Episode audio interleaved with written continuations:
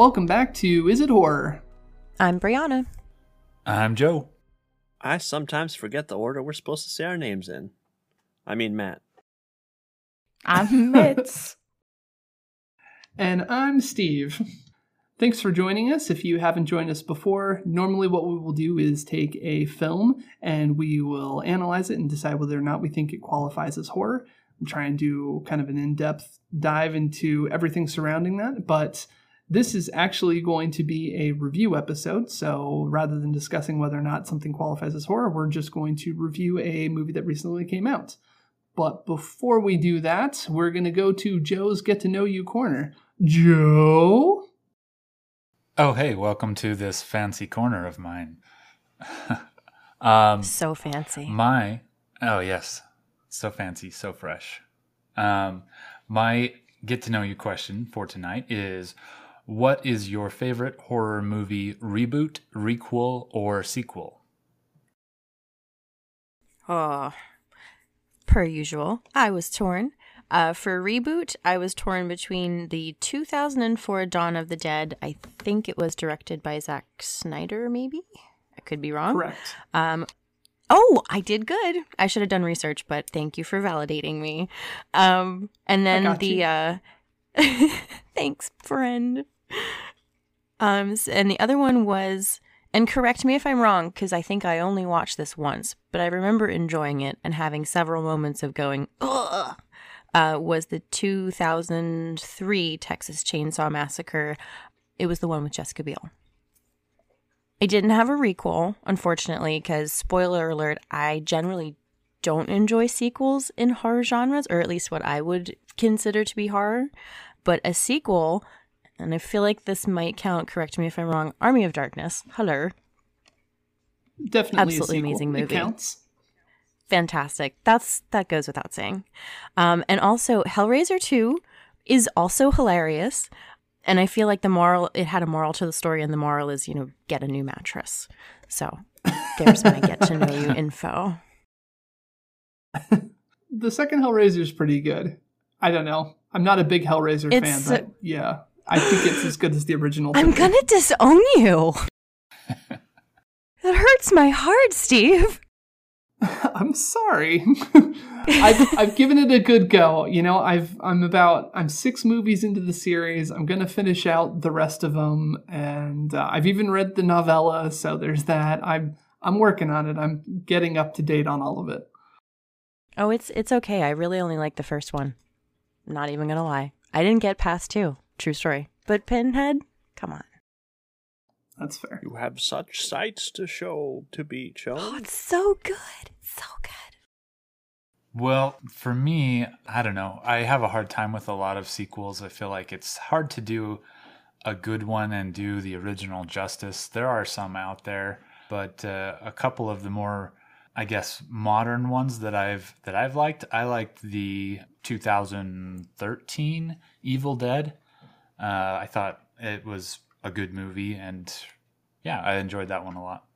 Uh, the other one that I thought they did a good job on was the 2018 Halloween. Uh, I thought those were both pretty well done, not without flaws, but overall, I was happy with both of those. I really struggled to not pick things that are really obvious for me, but Dawn of the Dead 1978 is probably my favorite horror sequel of all time because that's like one of my top five just favorite movies of all time. But also Halloween 2018 is really, really good. Huge fan of that movie. So those are my two. Um, it's funny because I don't know the public reception of the movie I picked. So if I say it and everyone groans, I'm sorry. But I really liked the most recent rendition of it the 2017 it? Ugh. agreed. No i back you. Yes i'm with you there. I really like that one a lot. I Yeah. think it was really charming. I, that's a weird movie for a movie like that but i feel seen right now. Thank you. Um i think because i first of all i'm really drawn to stories that center around children and i think this rendition did a really good job at doing that part of the story justice i felt really attached from the to the kids from the beginning um, which makes you atta- attached to them for the entire series. And even though Pennywise in the new the requel, if you will, is it's a different kind of horror than the original. I think the original is more of like a true crime type of horror, whereas this is more of like a monstery horror. I think they're both very good in their in their own right. I think they're different but good. It's it's probably one of my favorite remakes or requels. My moan earlier was a joke. I, I love that movie also. So yeah, especially the chapter one. yes, that I like that one. I think more. Chapter one is really good, and my unpopular opinion, at least surrounding it, is that I think the new one's much better than the original, and I, the original one's good, and I Tim Curry's great in it, but it's just it's a bit uneven and I'm just not into it as much. I know a lot of people kind of grew up with it. And the pacing's bad, I think, in the original. That's just my opinion though. Yeah, it's just it didn't connect with it as much. I also think it's fair to mention that as a Stephen King film adaptation, this new It is probably, if not the best, definitely like top three out of anything that's been adapted from him. Oh, for sure. I yeah. think I would agree, yeah. With clearly the best one being the Dark Tower adaptation. Shut up. I have not seen that. Is that horror? I uh, yes. would love to talk about whether or not the series is horror, but as far as the movie goes, it can burn in the everlasting pits of hell. Oh, damn. Second. Okay, well. I really had such high hopes for Idris Elba. Anyhow, we'll talk about it later. Yeah, yeah, for sure. I would, uh, yeah. At some point, we'll we'll talk about the Dark Tower. I would really like to address that at some point. So we'll we'll round back to it. Maybe second season stuff.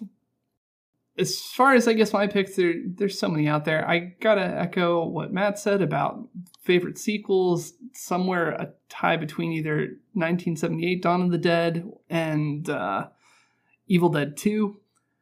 Both excellent movies, really influential for me as far as my horror tastes go. Dawn of the Dead, in a way, is kind of the movie that started my infatuation with horror. I'm sure I've seen other things, but that was the one that cemented it for me.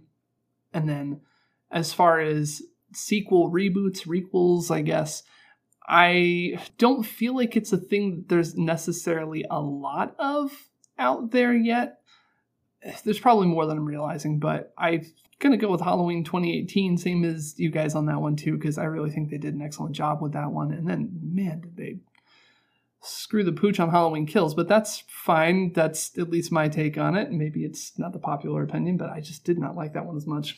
Evil dies tonight. Yeah. and it sure didn't. Spoilers. But then, as far as reboots go, I do really like the Evil Dead reboot. That is a really good movie. I really enjoyed that one a lot. And of course, it links to stuff that we're going to be talking about tonight. But um, the other one I thought that I would bring up is I wish that there was more love for the uh, Fright Night reboot with Anton Yelchin. That is a great movie. I cast is great, everybody's great, characters are great, and I understand a lot of people have a lot of love for the original, and so they kind of hate on the the reboot there. But it was it's a really good movie, and I'm disappointed that they kind of didn't do more with it because the sequel was un- weirdly another reboot. I don't know why they did that. There's four Fright Night movies, and three of them tell the same story. So anyway, there's some weirdness there with that. Well, that's been all for Joe's Get to Know You Corner. Thanks for joining us in the corner. Thanks for inviting me to the corner. and now we're going to get out of the corner and we're going to go to a slightly adjacent corner. So, where we're going to talk about the movie that we've picked for this episode, which I'm sure you already know because you clicked on this link, but it is Texas Chainsaw Massacre 2022 that we're going to be reviewing and uh, go into a little bit of Background on this It's directed by David Blue Garcia. He's native Texan, so it's uh, been a while since we've had a Texan actually at the helm of a Texas Chainsaw Massacre movie, so that's kind of fun. Uh, he's fairly new filmmaker. His only other feature film that I am aware of at this point is Tejano, which, uh, for those that don't know, I'm sure Matt does, but it means Texan in Spanish. And apparently that got a lot of accolades, so I'll have to check that out.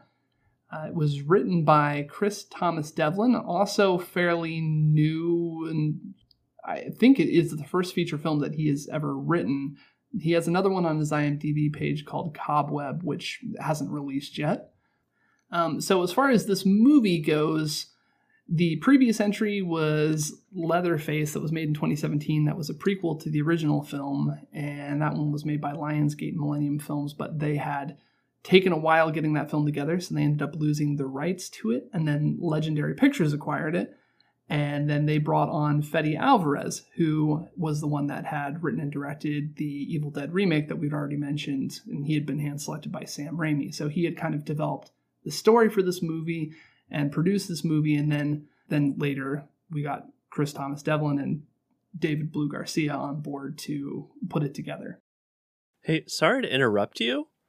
I was really good friends with Chris Thomas Chris Thomas Devlin in high school.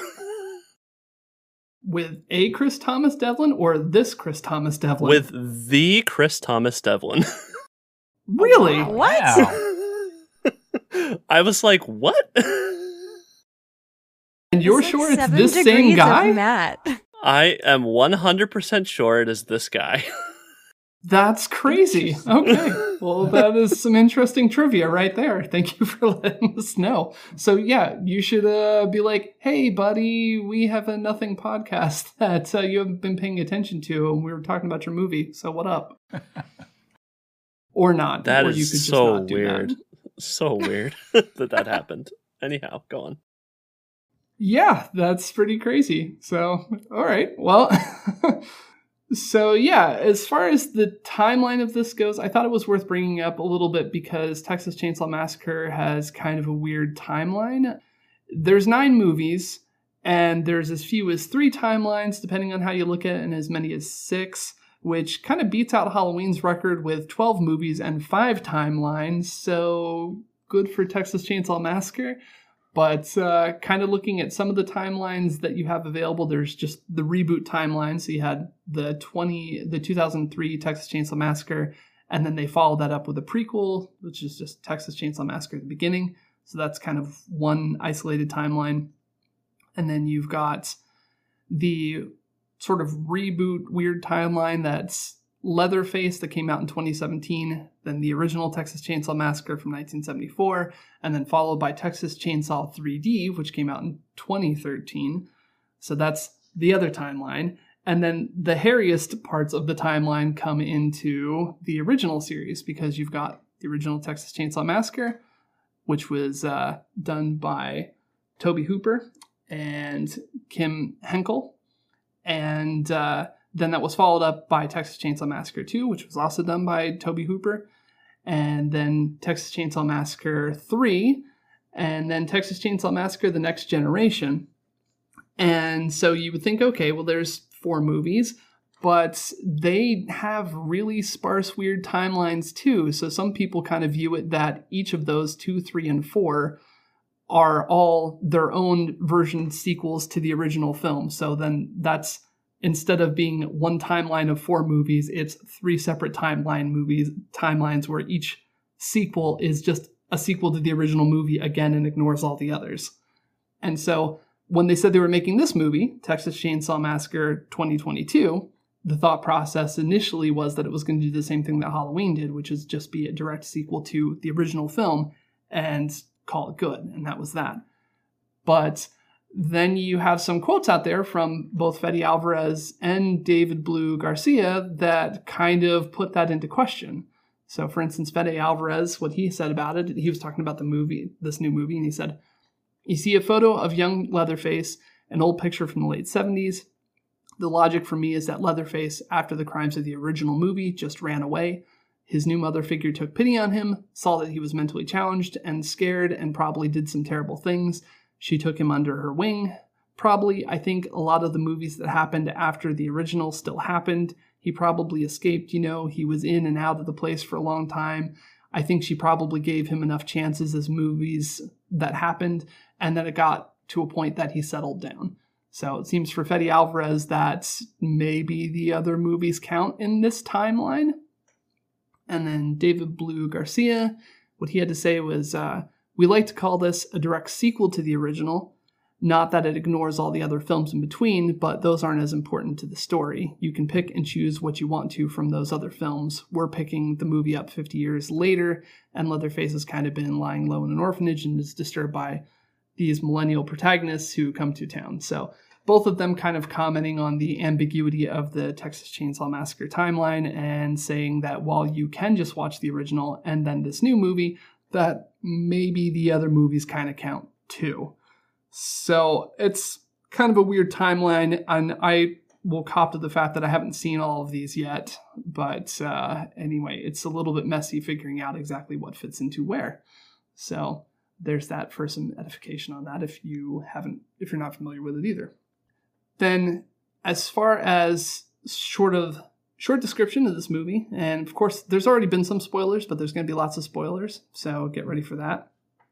But uh, the movie starts out with a group of four 20 something to teenagers.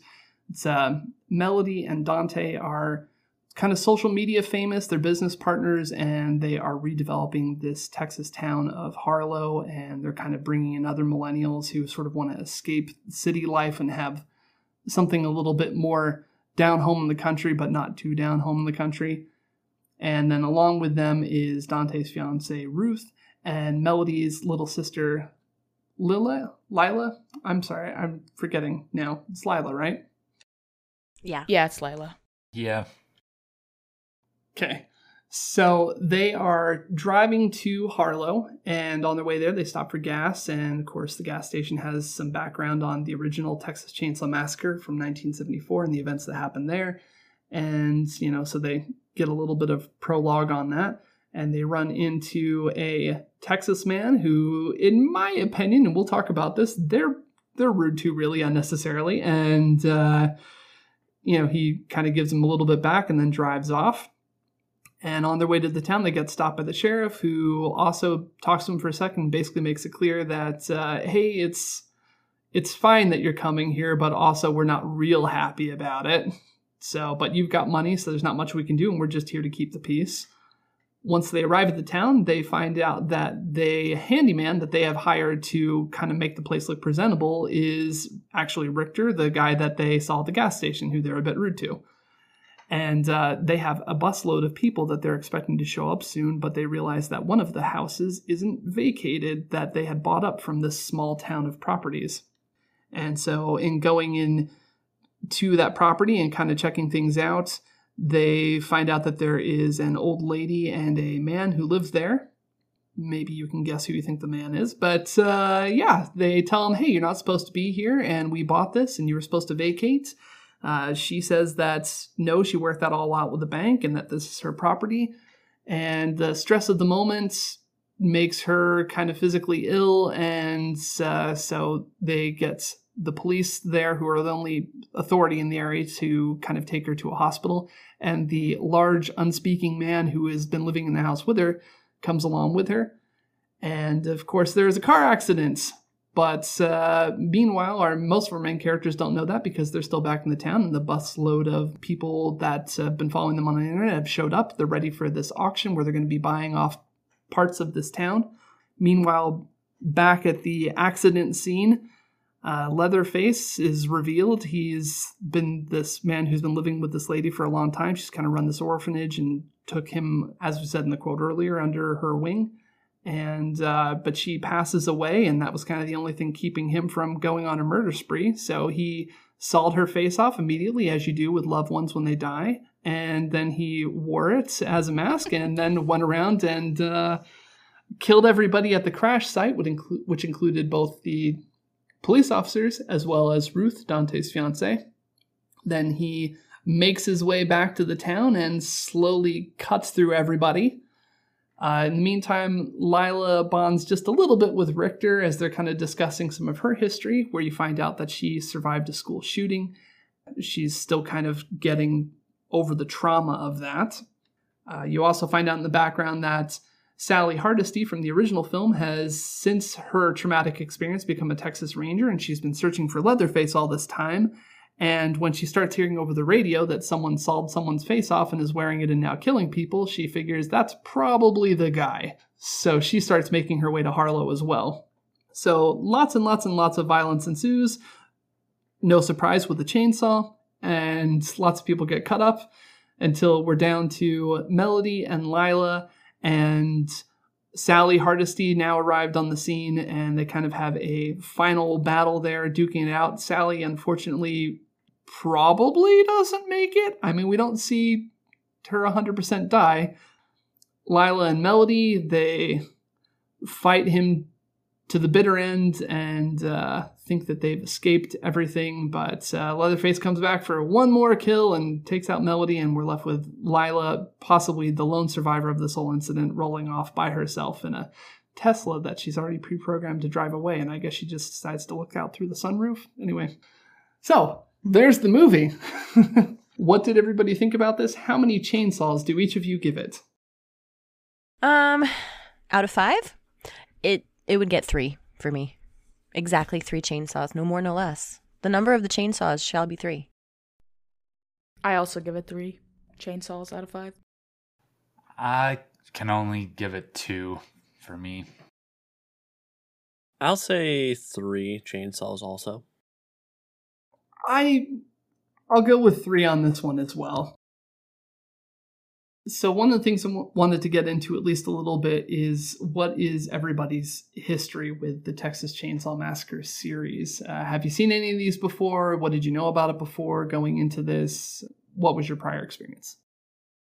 Um, prior experience specifically for for this incarnation, I knew nothing except that hey, there's a new Texas Chainsaw and it's on Netflix. You should watch it. Ta-da! Um, but I had seen the original, of course, many, many, many years ago. And I think I saw that one that I mentioned before in the beginning from the early 2000s. That's really the only context I had.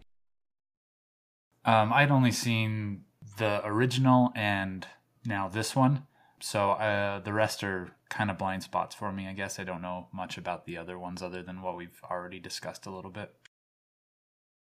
I had never seen a Texas Chainsaw Massacre movie beforehand. My only experience with Texas Chainsaw Massacre was in the video game Dead by Daylight, so had no experience whatsoever. And I watched the first one and I watched this movie in preparation. I also play Dead by Daylight, so I knew Bubba from that. But um I had not seen the original one, but when I was I think maybe like 10 way too young to be watching a movie like this. Um, I watched the 2003 one and with my friends, and I remember that it was just really gory.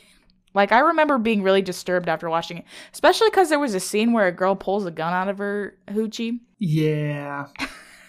after that, I was like, mm, maybe I don't want to watch any more of these. So that was the last time I watched one until this week when I watched the original, and this new sequel. Is that not normally where girls keep their guns or I don't know women's secrets. Hey, we keep a lot of things in a lot of places, but we can't tell our secrets. I mean, the pockets are too small, right? yeah, how about you make us some dresses with pockets? Hello. right. Dresses with pockets for guns.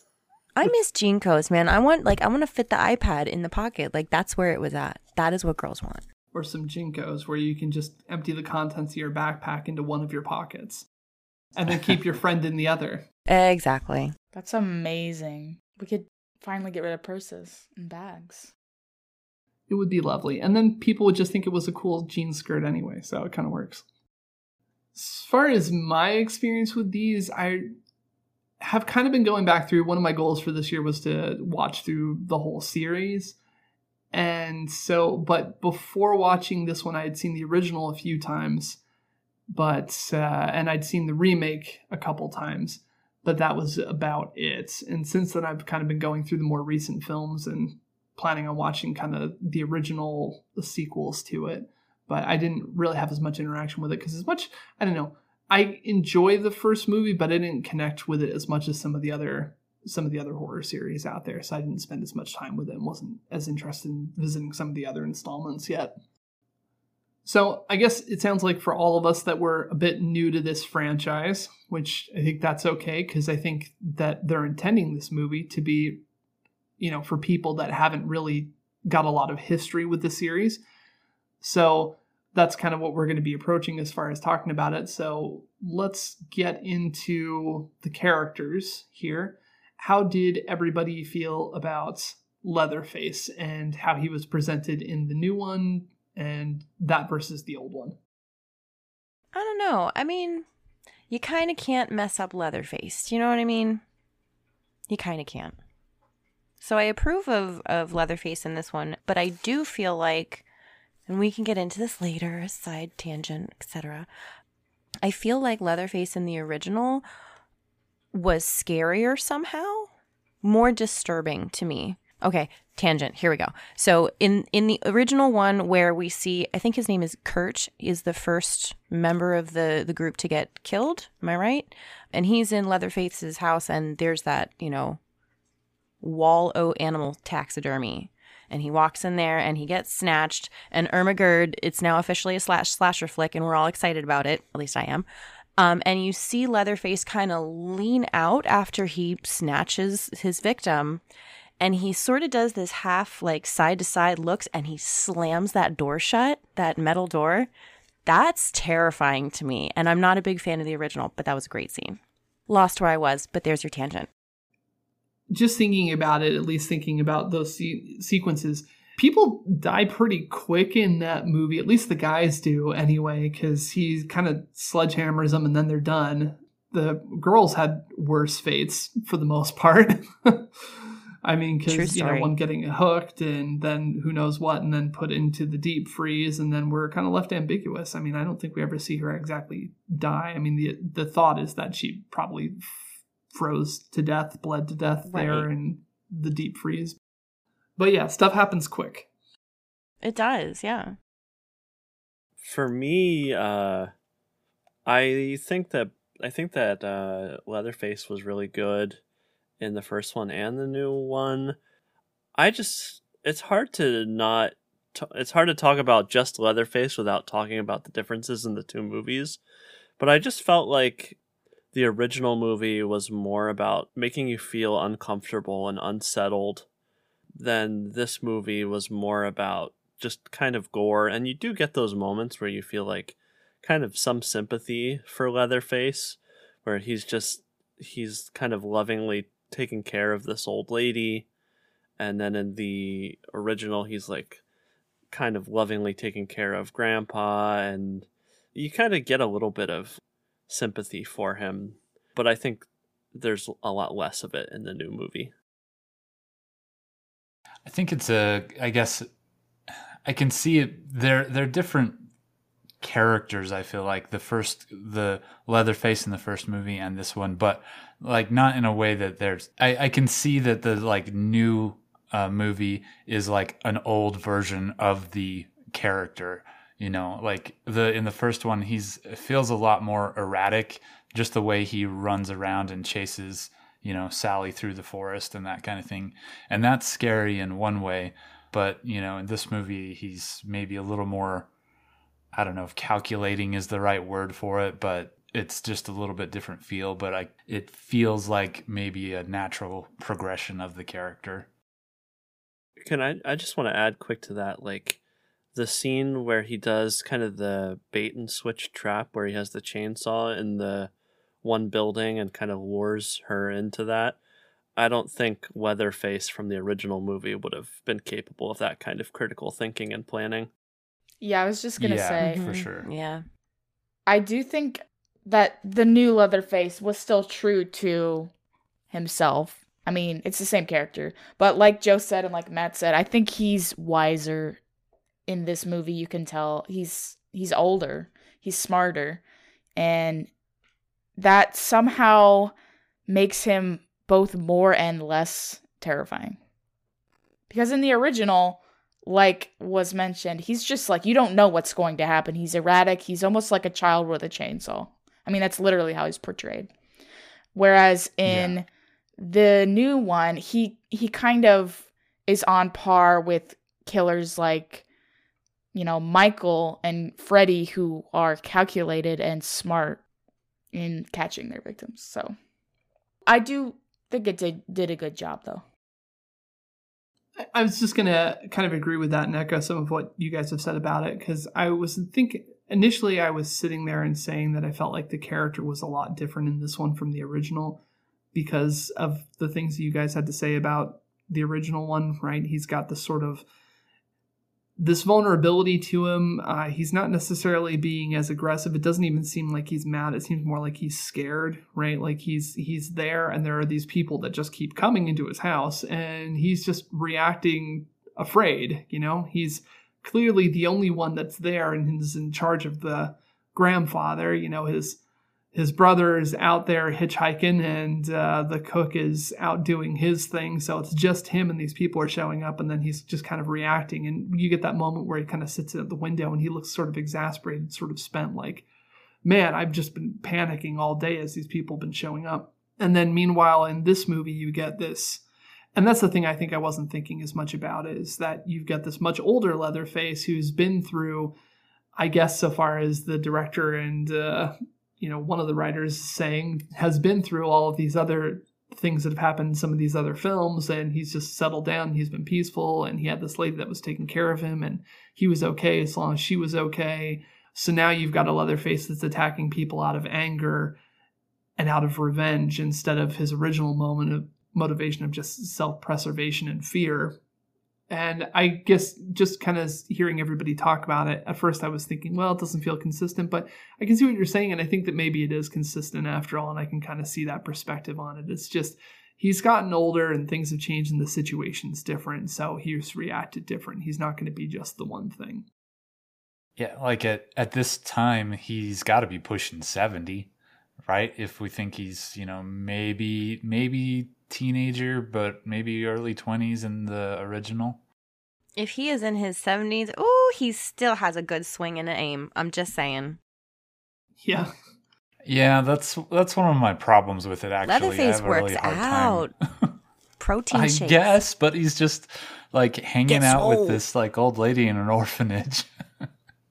so I don't know. I have a hard time believing he's he can just off the bat be as physical as he is. But yeah, at the age of 70.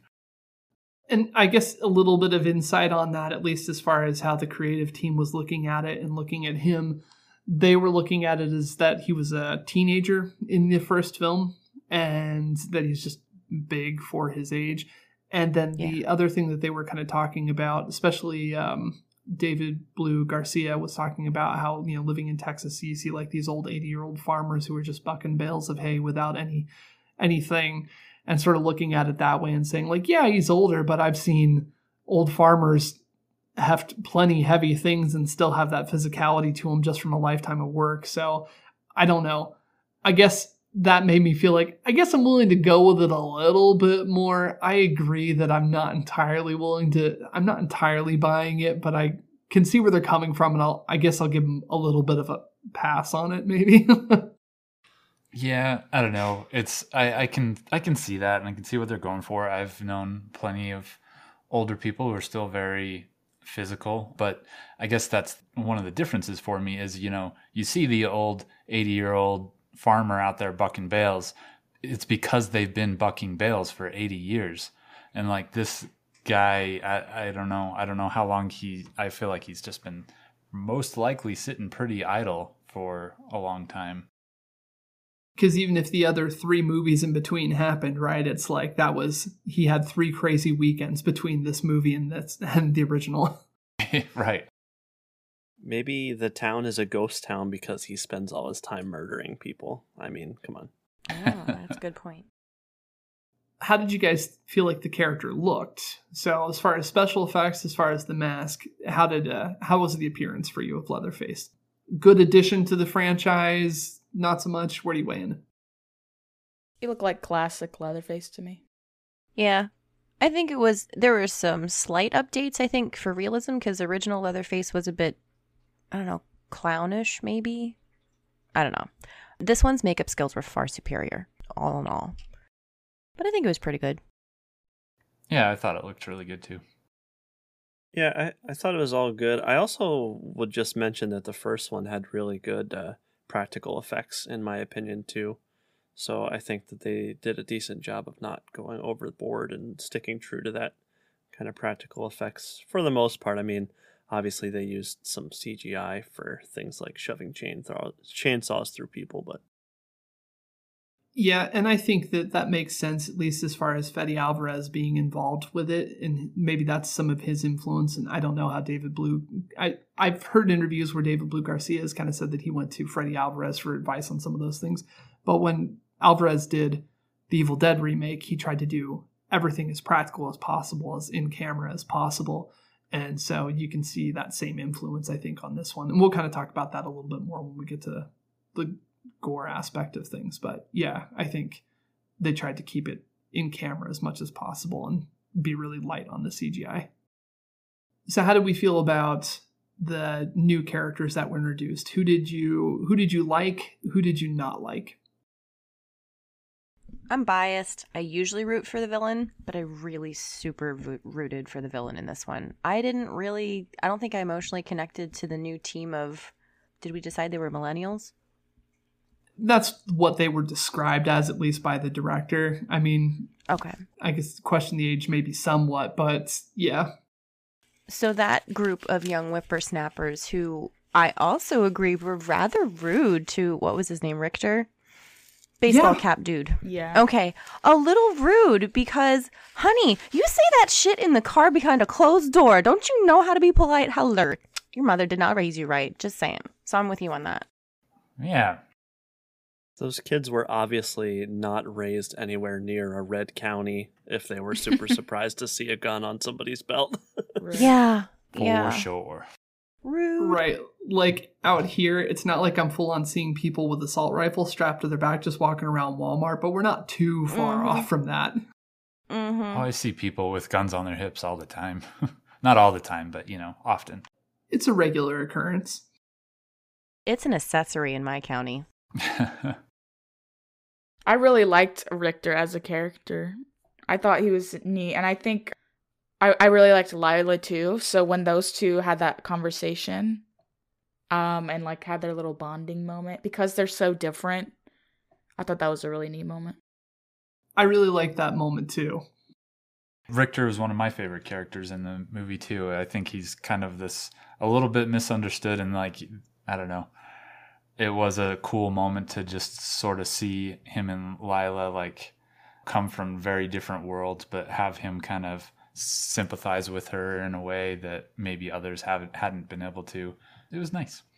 Steve and I talked about this a little bit already, but like I felt like throughout the whole movie, he was pretty much just trying to do the right thing. What whatever he was doing, he was trying to do the right thing yeah, even even in his last final moments, right? Because he gets brutally killed by Leatherface, but while he's still got some life in him and he's seeing that, you know, Melody is under the bed, his last moments aren't, I'm not going to try and get away. I'm going to try and, you know, save myself. It's just him basically pulling the keys up and basically being like, here are the keys. I need you to know that these are where the keys are before I'm gone. And can we talk yeah. about that death scene? Oh, there are a few times when, like, special effects like that make me cringe. Oh, that made me cringe. The leg? Yeah. Oh my gosh. Speaking of brutal strength. Yeah, all of that was brutal. Oh my gosh, the bone crunching in this film. Oh, oh. Oh, and when in the van where he gets he snaps yeah. his wrist and stabs okay, that him was with great. his own bone. Oh, that was yeah. fantastic. He literally throat punched him with his own wrist. It was great. That's so metal. Stop hitting yourself. Stop stabbing yourself with your bones. Yourself. Stop hitting yourself. See, I wonder if if he if Bubba is really abnormally strong or if you have that much pent up rage if you could if like the average Joe could snap someone's bone like that. Uh, you Do you think you could snap someone's wrist? No. If you were mad I, at I don't think I could. I I don't know. I just don't. Maybe I don't, just don't think I'm that strong. What if you what were if really you were upset, really mad, and they weren't allowed to kill? Fuck you. It's immediately where my head went to. oh man, uh, that's an unbreakable reference for those of you that don't know. okay, I I do want to. Oh man, we're we keep skirting around it, and we're gonna get into the gore here real quick. But before we move kind of on, I wanted to see a couple things at least on the character department of things. How did you guys feel about like the nameless group of millennials and you know them taking pictures of Leatherface with their cameras and stuff and like telling him, "Oh, you're gonna be canceled, bro." How did how did that strike you? I know it's kind of a joke, but I laughed out loud. It was great. I know it was supposed to be funny, but it was cringy. I hate social commentary. I'm sorry. I think it's so cringy. I know that this comparison is going to be drawn definitely in the next minutes, but it felt like um, they were trying to be 2018 or Halloween 2018 a little bit there, where like Halloween 2018 did the vloggers or podcast people a little bit more naturally and better, whereas this one kind of the millennials like had this kind of weird reason for being there and they were so like cringe. but I also thought it was kind of a commentary on how these millennials go into this kind of naive and getting massacred and then Richter the local town gun-toting redneck is kind of the comes off as the hero for at least a little bit so it's kind of like a reversal of what you would think it's true, but then he doesn't fare any better ultimately, right? Like he yeah. gets a couple shots in, but he is as dead as everybody else, almost as quick as everybody else. Yeah, it's kind of just uh we're all just folk sort of thing. Yeah. I was surprised he went so early. Most of the deaths surprised me. That was one of my problems with this movie is just it, there was just some convenient things. And it's just one of those like he should have fared better. Richter should have fared better. And i think he would have. He went into the situation being aware of the danger. And like i guess i have a hard problem. Like he like i think walks past his shop where his assault rifle is sitting there right. and doesn't bother picking it up. Like that that doesn't make sense to me. Like i feel like they had to take him out because he would have been too formidable True. It's kind of like the movie sort of became Tucker and Dale versus Evil. it was like these damn kids running into my chainsaw on the property. Had one doozy of a day. yeah. yeah. it's funny that you mentioned Tucker and Dale versus Evil too, because it's almost like they took that scene at the gas station early in that movie and just said, let's make it not comedic, but he's still not the bad guy. And we'll kind of do that, play off that a little bit again. And I love the like moment where like they're all, oh, we're just like-minded individuals trying to make a better life, and Richter's just like, yep, that's a cult. That's a cult. yeah, that was a that was a good moment. I'm interested too to see how everybody felt about the return of Sally Hardesty's character. Now, originally she was played by Marilyn Burns in the original film, but she sadly passed away in 2014, so she wasn't able to come back for this. The new actress's name taking on the role is Olwen Fouéré. I'm really not positive how to say the last name, so I'm sorry about that. But um, how did you guys feel about bringing her back and what they did with her character, how she was used? I was delighted when I realized that they brought her back because I went into this incarnation of this without any pretext. But this, oh, I was not excited about how this ended entirely. I will tell you how it should have ended when the time is appropriate, but I was excited that they brought her back. In the end, I felt like they did not utilize her appropriately. I didn't like how similar it was to Jamie Lynn Curtis coming back in Halloween 2018. Laurie Strode, she went through a, a lot to make her into this sort of like tough, paranoid, but prepared older person ready for Michael to come back at any second. Sally got chased with a chainsaw one time. I don't see how that could have been anything but traumatizing for her. So the fact that she's sit, she's first shown slicing open a pig that's hanging on a like a butcher hook. I just I don't know. It just doesn't seem it didn't feel like her. It didn't feel like Sally. I don't mind that they brought her back, but I don't I I just didn't feel like her. it felt like a totally different person. And I guess that experience would change you. Yeah, it's the unseen character arc. The last time we saw her, she was running, well, riding the back of a truck, spoiler alert, away from the killer. And like, we see her gutting something like she's been practicing on these, you know, animal carcasses for years. Like, that is a badass bitch. I was stoked for her. I don't know. I feel like it was a little contrived. I think um, it's funny because we talked about the new Scream movie, and so Scream kind of talks about what you need to have your legacy characters feel good, and what's a good way to have your legacy character, and what's a bad way to have your legacy character. I kind of think this movie was uh, an example of bad use of legacy characters. It's like I would have liked to see her in it, but just how she needlessly goes in solo and then gets railed on a chainsaw like right away super easy it was just it felt like she was just there for a little bit of fan service but i think she could have been a little bit more interesting like i don't think the badass legacy character is necessarily a bad thing. I think it could be really really cool. But it's been happening so much that for once i would just like to see one of the final girls cooped up in their house traumatized and like they hear that they hear that name and they're like nope i'm not leaving. Like i'm gonna stay my I'm ass right here. Books a ticket to barbados. I'll see you guys later. I get what they were going for but it would have felt better if there had been some more development with her I can appreciate what you're talking about, Brianna, too, with the kind of off screen development, because there's some fiction where I can really enjoy where you have a character show up originally and they're one way, and then you get them years down the road and they're very much changed, and then you're sort of interested, you're engaged, you're like, oh, what happened to them in between that they that they've changed this much. But I think that the movie it didn't really want to tell her story. I don't know what they were hoping to accomplish, what the thought process was but to me it just felt like yeah we've seen them do it in halloween. We knew they were doing it in scream with those you know requels. So let's let's do a little bit of the same but we don't really care about that character. We don't really want to focus on that character. And so the movie doesn't. She comes into it late in the game.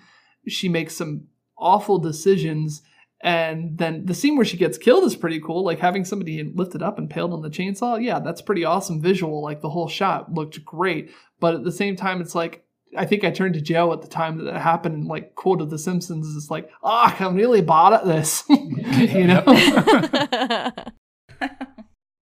so it's just like, I don't understand. Um, I know that they said they kind of wanted to do the sort of thing where, you know, passing the torch, but where you didn't have the option of bringing back the original actress and she doesn't have any sort of bond or connection with the new characters it's not really a torch pass. Yeah. it's a i dropped the torch and you guys saw me drop the torch but who cares? And we didn't even get to see her death. Her death didn't really happen on screen. Like, yeah, I guess she kind of passed out when she was handing the chainsaw, but is she dead for sure? I mean, I feel like they left it open ended where they could be like, oh, yeah, she's fine in the next movie if they really wanted to. And they shouldn't, mind you, but they could because it was, they just didn't, they didn't commit. They brought the character back and then they just didn't do enough with her for it to be worth bringing her back. Can I tell you how the movie should have ended? Can I just do the rewrite right now? I agree to piggyback off of what you said that Sally's death in this, like the impalement on the chainsaw, was visually stupendous. But that shouldn't have happened. What should have happened is okay, so when, spoiler alert, when they go down into that area where Leatherface, we are led to believe, dies and drowns, okay, Sally should have somehow been like leading the girls, having been like maybe possibly mortally wounded or something equally heart tugging to like kind of give them some sort of an existing trauma bond. And Sally should have gotten attacked by Leatherface, and the girls should have had to shoot through Sally into Leatherface to kill them both, knock them into the pool.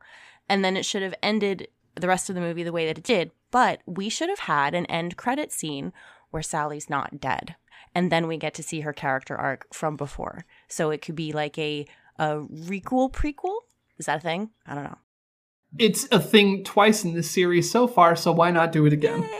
okay, let's do it again. But that, friends, is exactly how this movie should have gone. And the movie with her is just her creating a shop that specifically sells seashells by a seashore.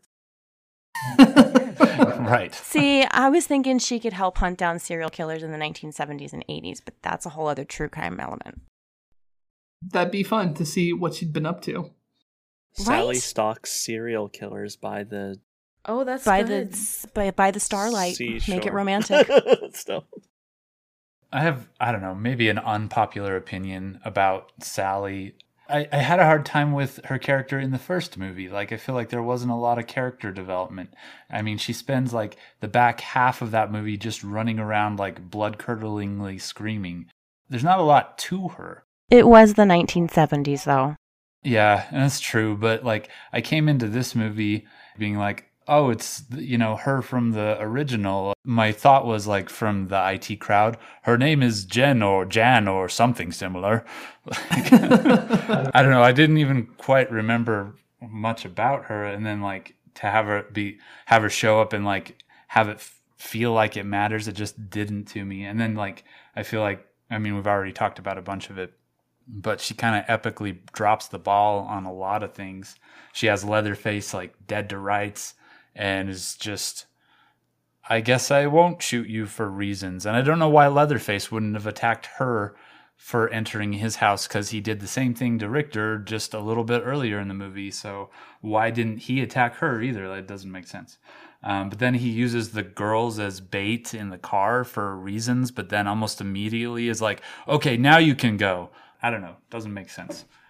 And then she brings the shotgun to the fight, which I don't know. You know, Leatherface gets shot like six times with it. So I guess she loaded it with like birdshot or maybe marshmallows or something. so I don't know. I had a hard time with her and her character and just that whole thing. Here's mini marshmallows for your cocoa, you son of a bitch! right. She throws them maliciously. It's the Christmas special. Oh man, more Christmas horror. I'm in. the Texas Chainsaw Massacre Christmas special. He wears Santa's face. Yeah, yeah. See, that's nice. And have a beard. It should be hosted by the Osmonds or something cute like that.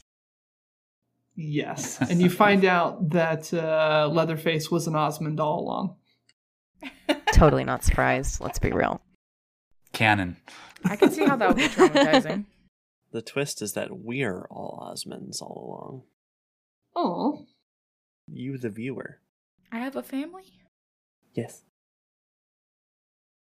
So we have sort of talked about if you have favorite parts you wanted to mention the movie, we can go into that too. But uh, what about the story, if there's anything else that you haven't mentioned at this point, kind of worked for you, or what things maybe bothered you? I, obviously, we've been talking about it a little bit all the way through, but if there's anything we haven't kind of covered with that yet, and then we will dive deep into the gore.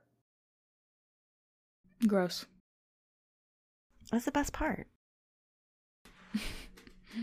One of the small details that kind of bothered me was after Sally had shown up and Melody and Lila had gotten in her van or car or whatever. Sally picked him up basically. And Sally told them, "You can't leave until I kill him." That I I don't know. That just that didn't make any sense to me. I mean, Right. you know? Like why? Like needlessly. I would have just using gone out and walked bait. away. Yeah, and then at that point, she hadn't even she hadn't even seen Leatherface at that point, and so like, what does she know about how he feels about those two? Right. it was just based on nothing even if it even if it had made sense like she just shows up and basically made that assessment i don't know it's it is a dumb moment i did not care for that I kind of already covered it a little bit, and I don't know. It's a thing I struggle with a lot of in a lot of slasher movies, and you can have supernatural elements to slasher movies and horror movies, and they they are good and they work well and all that stuff. I just have a hard time with like a movie like this where it doesn't present you with anything supernatural. It doesn't say, "Oh, well, Leatherface is for some reason unkillable." Uh, the you know they just want you to believe he's just a guy, but like he gets shot with a shotgun at least five times, but I think six. I if my count was on, I'm not sure of that, but stabbed twice, chainsaw to the face, and then like literally he's fine. You know, like like I said earlier, like marshmallow shotguns. I don't know. When I watch horror movies or any movie like that, uh, it just takes me out of it. I'm just like, ah, I, I'm not even in the movie anymore. Like this is doesn't even feel doesn't feel right. Yeah, and somehow with a shotgun, even at range, everyone's always just like shoulder clipping him. And I know that happens in so many slasher movies too. At least in Scream, they're kind of like, oh, they've got a bulletproof vest. And Halloween, depending on the entry that you're watching, he's vaguely supernatural. But yeah, in this one, should just be a guy. Should react to that. Yeah, and I get it's a slasher staple to just have your slasher be able to take, you know, be a tank and be able to take tons of damage. It's just, it's a little hard for me or frustrating for me, I guess. Well, let's dive into the gore. How were the makeup effects? How was the gore effects for everybody? Where did you weigh in on that? Um, I'm gonna give it a solid rather good. I had some cringe moments in this one. It was it was it was well done in my opinion as far as that goes. And I'm not a gore connoisseur or anything, but I know some good blood splatter when I see it. Yeah, especially the bus scene, I guess, was quite quite gory. Oh yeah, that was brutal. That was brutal. Unexpected. Bonus points for surprise. Yeah. Yeah, just kind of mowing through everybody. It was that was pretty crazy. And uh, I guess they said it was like four or five days of shooting, and that they had to like have teams go and hose everything down to get the blood all out of it to reset. Oh, I hate when you got to do that. Yeah, just in your own life as well, right? Because I feel like I'm always doing that. It's constant, really. Sure. I mean, no, never. Says the not woman in the group A. but yeah, that that bus scene was just that was intense, and it was pretty cool. So one of the things that was kind of funny, along with the gore and the kind of special effects on it too, is uh, they have Leatherface so this is this is my thought process versus the conversation Joe and I actually had about it. so, you know, I'm watching as he's breaking through the wall and he's digging out his old chainsaw that's we're supposed to believe is at least at the time of watching it in my head that's been sealed in there since the 70s the last time he used it and uh, I'm thinking to myself I yeah, is there any way that this thing could still even work? And at the same time, I know that Joe is thinking to him, you know, because I've never used a chainsaw. And at the same time, I know Joe's kind of thinking, like, oh, I have used a chainsaw. I'm thinking about all the prep work that goes into getting it ready to go. And I'm sitting there wondering, uh, could this thing even still function? But what the conversation actually ended up being like was me saying, do you think it's possible? And then Joe just, nope. because there's no way that you'd pull this seven, you know, this how many year 50 year old chainsaw out of a wall and it would be ready to go. It would be working in perfect order and be immediately solid. There's there's no way. Yeah yeah. I was thinking that the whole time it was a good moment while we were watching it what if he lovingly maintained it and would, you know, bust? It was like a weekly thing. He busted through the wall. He patched the wall. He oiled the thing. Like that's how he stayed in shape. That's how he stayed in shape. Yeah, all yeah, that drywall. Just constant home remodel. we need to do like a remake of this, but like backstory spliced in, and we need to do the footage mm. like very low budget. It'll be fantastic. It could be a docu series. oh my god, found footage. Let's do it. Except he doesn't do any interviews. He just stares at the camera. He just stares at the camera. Or he can just be polishing the uh polishing the uh the chainsaw lovingly. And grunting occasionally. And the mother's like, I told him he could store it in the shed, but he just keeps he just and he's like snuggling next to it in bed, tucks it in at night. They wear like cucumbers over their eyes while they're resting. oh Puts gosh. cucumbers over the like I don't know. Yes, the chain, like the, the, the chain. Yeah, that's canon. I'm invested in this now. Skin so soft or Nivea, like just you know, Make sure that you're well oiled. Need you butter soft. Rubbing shea oil all over the chain. There you go, yeah. People, let me tell you about my best friend. The Golden Girls themes can play. It'll be great. and they can both wear Golden Girls wigs and faces. oh my god. Betty White's face on Leatherface? Oh, it's too yes. soon. I should have picked somebody else. Too soon hurts. Damn it, Mitz. I'm sorry. I think she would approve anyway. Probably so. It's funny too, though, just in talking about the chainsaw because they were had it on set, the original one of the original chainsaws from the original movie, and they were talking about how it hardly worked and it was hard to get it started and then sometimes it would just shut off and some days it wouldn't work at all and it would just fill the room with fumes. So i guess just lending credence to how unworkable that old of a chainsaw would actually be in real life because they had a chainsaw that old and it didn't work. Right. Fun uh fun chainsaw fact I once cut my uh, thigh with a chainsaw. I had I was watching uh, watching the the original movie, and he, you know, Leatherface you cuts his thigh with a chainsaw. I did, yeah, yeah. It's like that happened to me. I have a scar across my leg from that. was his acting realistic? Well, I don't know. I guess uh, in the moment when I did it, I was more shocked than anything. I just sort of like looked down at my leg in. and was more like, yeah, yeah. I was just like, huh. Well, I'm gonna turn the chainsaw off and go inside now. I would have enjoyed that more in the in the original one if he had just like kind of nicked himself like that. Gore splatters everywhere and he just kind of looks down at it and brushes the blood a little bit and keeps going. right. I mean, he did do a crazy dance after that, so that was an that was a look, that was a interpretation of a human soul, you know, through the art form of dance. I was moved. 10 stars. Fun fact Joe also did a happy dance after he cut his leg and then he chased after some teenagers. How did you know? I thought you weren't supposed to admit that on the podcast. Great, now my secret's out. Dang it, fix it in post. Now we're all accessories to a maybe murder. I'm not taking it out. In fact, I'm going to replace everything in the whole episode with that story over and over again. That's what this episode's going to be. Retitle. Yay! Is Joe horror? Sounds like yes. Can confirm. I did really like the practical effects in this as far as the gore goes. I think it all felt good. I think as CGI gets better, there are always going to be moments that I thought were practical that ended up being CGI that I just won't have noticed because it'll be harder to pick out as time goes on. I like to think that there's more of a kind of texture to actually using practical effects and viewing those on film. I don't know if I could really pick it out, but this did feel good as far as the gore when it did feel like it was practical. I was looking at it and feeling like, okay, this doesn't feel like they just used CGI, especially during the bus massacre scene there. So I, I got to give him props for that. It looked good.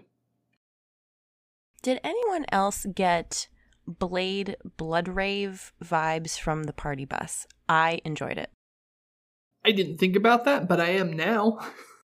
I want you to just replay that scene and it's just frame for frame and like body count for body count. I think they did well. I think so too. Yeah, I think it came together well as far as that aspect of things. How did everybody feel about this when it's all said and done? Would you want to see a sequel to this one? It sounds like kind of for everybody, it's on the low side of the totem pole as far as other requels go, like Halloween and Scream.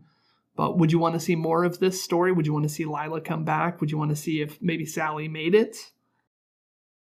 Well, I, I liked Lila, and I wouldn't mind seeing what happens to her. But honestly, by the end of this movie, like there wasn't a lot that I, I don't know, not a lot that was going to bring me back or get me excited about it. Like, I, if they announce that there's another one, I'm, I guess I might see it, but I'm not super excited about it. I guess. And then as far as um, other requels, I feel like others have done it much better. Halloween 2018 did a lot of similar things, but did it much better. So I don't know. Yeah, I agree. I'm not I'm not super invested in another movie, but I would watch it just to see how Lila fares because I did like her as a character. I did like this movie somewhat. I know I got a lot of um, negative feedback from people, but I really didn't think it was like worse than the first one either. Um, I didn't really particularly like the first one that much. It was really unsettling, and I thought this one had some good moments in it. So I kind of feel the same way about both of them. I don't think I would uh, watch a sequel to this, probably, for the aforementioned reasons. I mean, if they do the rewrites like I say it should be done, I would I would consider it. I'm just putting it right. Make note, all of you fancy producer folks and people who know things about films and such. And Matt's high school friend. Yes, high school friend. We need you. We love you. I should get him to listen to this episode. and they'll be like, "Oh, thanks, jerk." Oh yeah, we just shit on his movie the whole time. Yeah, that might not go over well. Um, yeah, I think at least for me anyway, I'm coming to appreciate the first movie a bit more as I've seen it more often, and there's a grittiness to that movie that I think that it's hard to reproduce in modern mm-hmm. movies these days. So you've got this movie that's trying to bring back those characters, but it doesn't bring back that same feel. It's too polished looking, too, in a way, coherent a story. Whereas, not to say that the first one was incoherent, but the last one is kind of like a descent into madness for all the characters involved. I mean, you end not just with Sally screaming in the truck as it la- as it rolls away, but also laughing, right? And I just I don't know, you're not even approaching that kind of tone.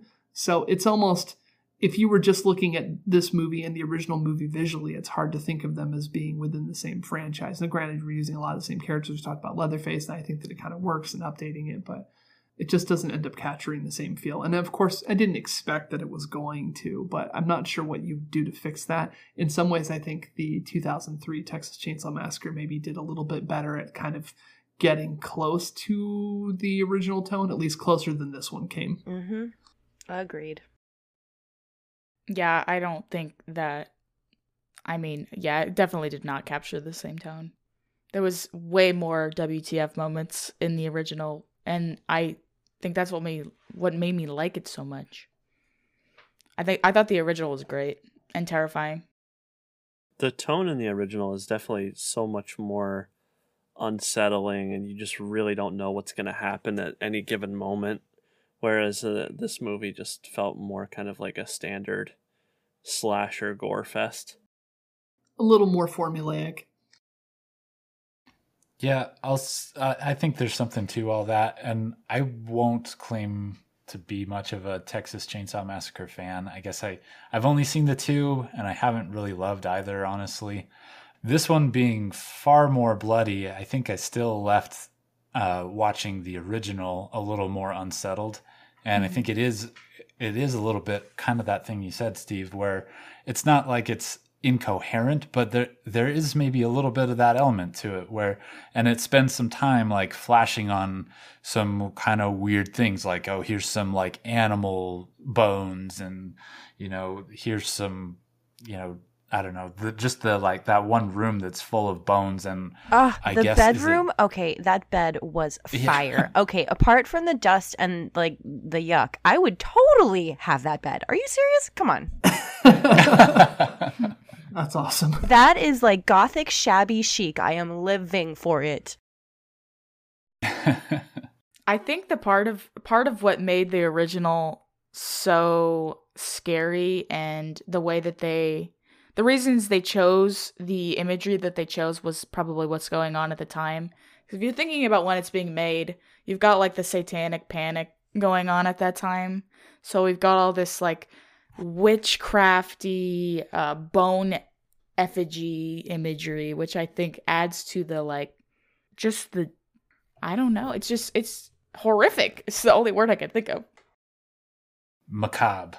Well, they based the the bone art, um, from what I understand, is it was this film was inspired by uh, the Ed Gein killings, or actually, I don't know if he actually murdered anybody. He just dug up bodies and did weird shit with them. Anyway, that's where they got this aesthetic because he, as a you know killer or criminal, whatever, he had these like bones for weird things and had them made into decorations and saved body parts. Like it was all very, I don't know, they kind of wove that in and out of the original. Yeah, yeah, and it was effective. Yeah, it was it was good. It was a tad unsettling for the time. Which, for anyone keeping score at home, when the original movie says it's based on a true story, that is as true as that story gets, is loosely on Ed Gein and some other various killers in the area, but not anything like this. Not at all. No. They totally stole his aesthetic. That's about it. All right. Well, thank you for joining us for another episode of Is It Horror. Another special thank you to Franimal Kingdom for suggesting this is the movie that we review. It was a lot of fun, whether I liked it or not. Uh, still, it was a fun time going through and watching it. Uh, the next time we are going to be doing a, another sort of listener requested episode. We're going to be covering Terminator, the original one from 1984. So join us back here for that. And uh, also, if you haven't already seen from our social media, we're now not only available on Spotify, but we're also on Google Podcasts, so you can look for us there if that's the way you prefer to listen. And uh, but thanks for joining us. I've been Steve. I'm Brianna. I'm Joe. Um, oh, I'm Matt. That's still forgetting where I go. Bye. Bye. Bye. Bye. Goodbye. Thanks for joining us at Is It Horror. We post new episodes every other Friday. Think we didn't give this movie a fair shake? Think we missed something? Do you have a suggestion for future episodes? Or did you just want to say hi? If so, you can follow us at Is It Horror on Twitter, on Instagram at Is It Horror Pod, or you can email us at isithorrorpodcast at gmail.com. In the meantime, stay safe and keep asking yourself, Is it Horror.